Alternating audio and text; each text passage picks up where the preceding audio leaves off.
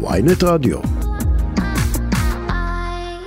בוקר טוב לחבר הכנסת זאב אלקין, יושב ראש סיעת המחנה הממלכתי. בוקר טוב לכם. שמעת את הדברים אה, של אה, לימור סון הר מלך, אולי את זנב הדברים, אני לא יודעת. התייחסנו גם לגבי הכספים אה, שאמורים לעבור לרשויות הערביות. היא פחות בקיאה, אבל היא אמרה שהיא סומכת על שיקול הדעת של השר סמוטריץ'. איך אתה מתייחס לזה? דווקא את החלק הזה לא שמעתי, את החלק האחרון שמעתי בהקשר של הסרטון האישי, ופה למרות שיש לי לא מעט מחלקות עם לימור סון הר מלך, אני חושב שהיא צודקת נעשה לה ולבן שלה הרבה עוול סביב האירוע הזה.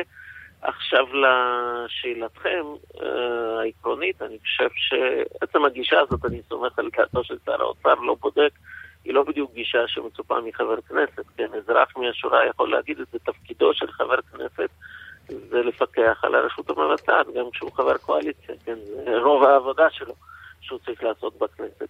ועכשיו לגופו של עניין. יש פה שתי החלטות של סמוטריץ', ששתיהן החלטות אומללות כנגד עמדתם של אנשי מקצוע, ושאין אחריהם שכל, כן, הן החלטות טיפשות, אה, אולי מהולות בגזענות בצורה כזאת או אחרת. החלטה אחת קשורה למה ששאלתם הרשויות הערביות להקפיא את התקציבים שכבר הובטחו, והרשויות עבדו על סמך התקציבים האלה. אומר שר הפנים משה ארבל, ובצדק, שהתקציב הזה לא רק נדרש מקצועית מבחינת uh, עמדה של משרד הפנים, אלא התוצאה עכשיו תהיה בגלל שכבר עבדו על סמך הכסף הזה, שהרשויות רבות ייכנסו פה לגירעון קשה, וכתוצאה מזה בשנה הבאה משרד הפנים יצטרך להפעיל תוכנית הבראה שמשמעותה השקעות הרבה יותר גדולות מהסכום הזה. זאת אומרת, אפילו מההיבט הכלכלי זה לא חכם. בוודאי, סמוטריץ' במו ידיו יחסוך עכשיו אולי 200 מיליון וישלם פי שניים מזה בשנה הבאה מקופת המדינה. אז זה שקופת מדינת ישראל הופכת לאיזשהו כלי משחק בגלל שהוא רוצה להראות למישהו אולי בבייס הפוליטי שלו, תראו כמה אני חזק ואיך אני מכה בערבים.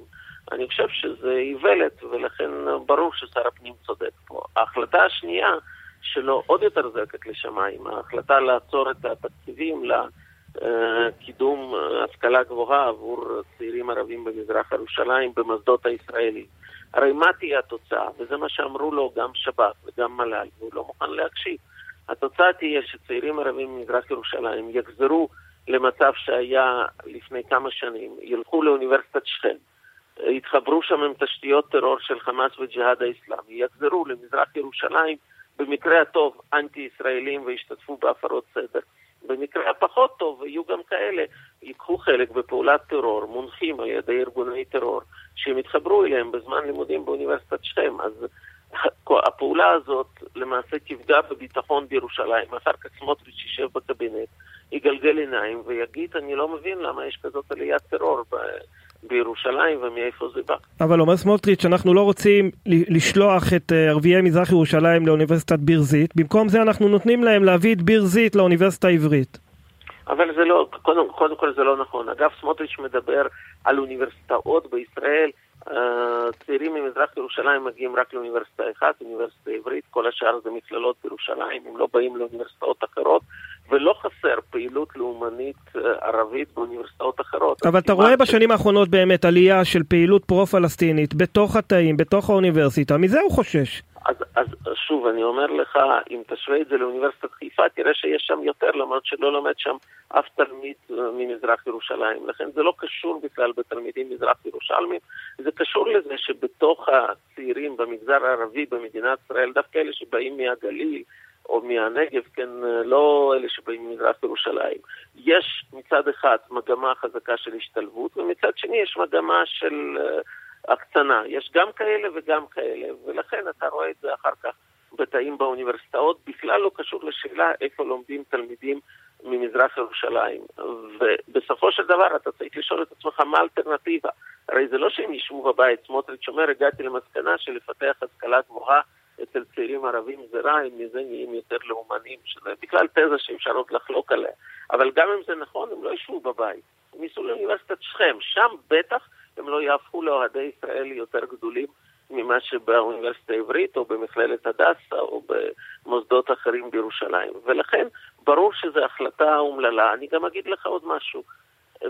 למה להקשיב לי או לסמוטריץ'? שנינו פוליטיקאים, כן, וגם לא מומחים במערכת, בנושא הביטחוני, שנינו היינו חברי קבינט. אבל אומר שב"כ, אומר מל"ל, גורמי מקצוע שאמונים על הנושא הזה של מאבק בטרור ומאבק בהקצנה במגזר הערבי, ואומרים שזאת החלטה שגויה לחלוטין, שתגרום לנזק ביטחוני.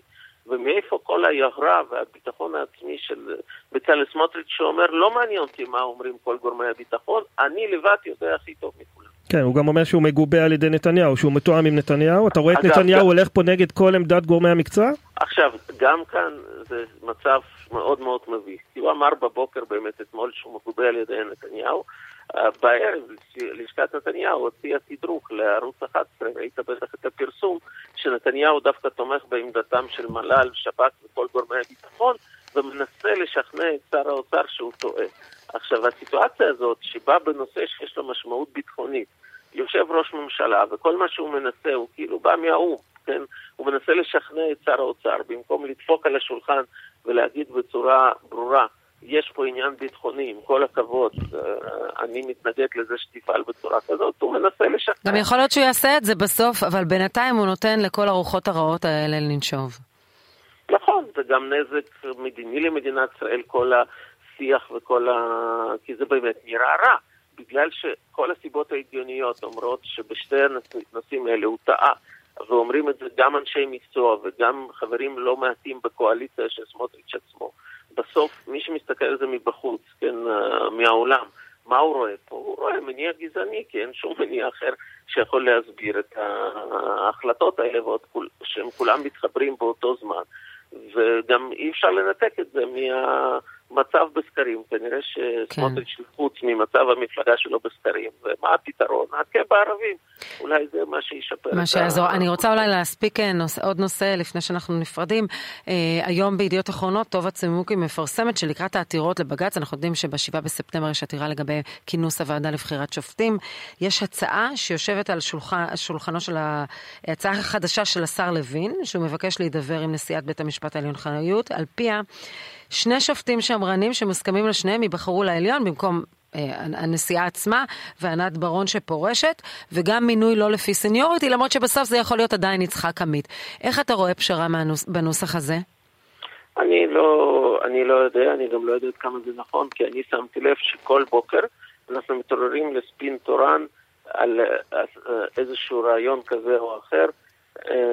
מאיזשהו אזור הזה של נתניהו, יריב לוין, כל פעם זה משהו אחר. כן? אז כשיש כל כך הרבה ספינים באוויר, אני בדרך כלל למדתי להיות מאוד ספקן. ספקן. אה, בנושא הזה, כי מישהו רוצה פה אולי להרגיע את בג"ץ לקראת הדיונים שיש, אולי להרגיע את המחאה.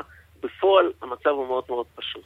נתניהו ולוין צריכים להחליט, או שמגיעים לרפורמה מוסכמת, נכונה ומאוזנת, אה, ואז הולכים בדרך אחת, או שלמעשה ממשיכים את מה שהיה פה בסוף כנס הקיץ, של חקיקה חד צדדית. אה, קיצונית, מה שקרה כן. עם עילת הסבירות, עם כל המחירים הגדולים חבר הכנסת, כן, חבר הכנסת זאב אלקין, יושב ראש סיעת המחנה הממלכתי, לשעבר שר לענייני ירושלים והשכלה גבוהה, תודה רבה לך. תודה רבה לכם.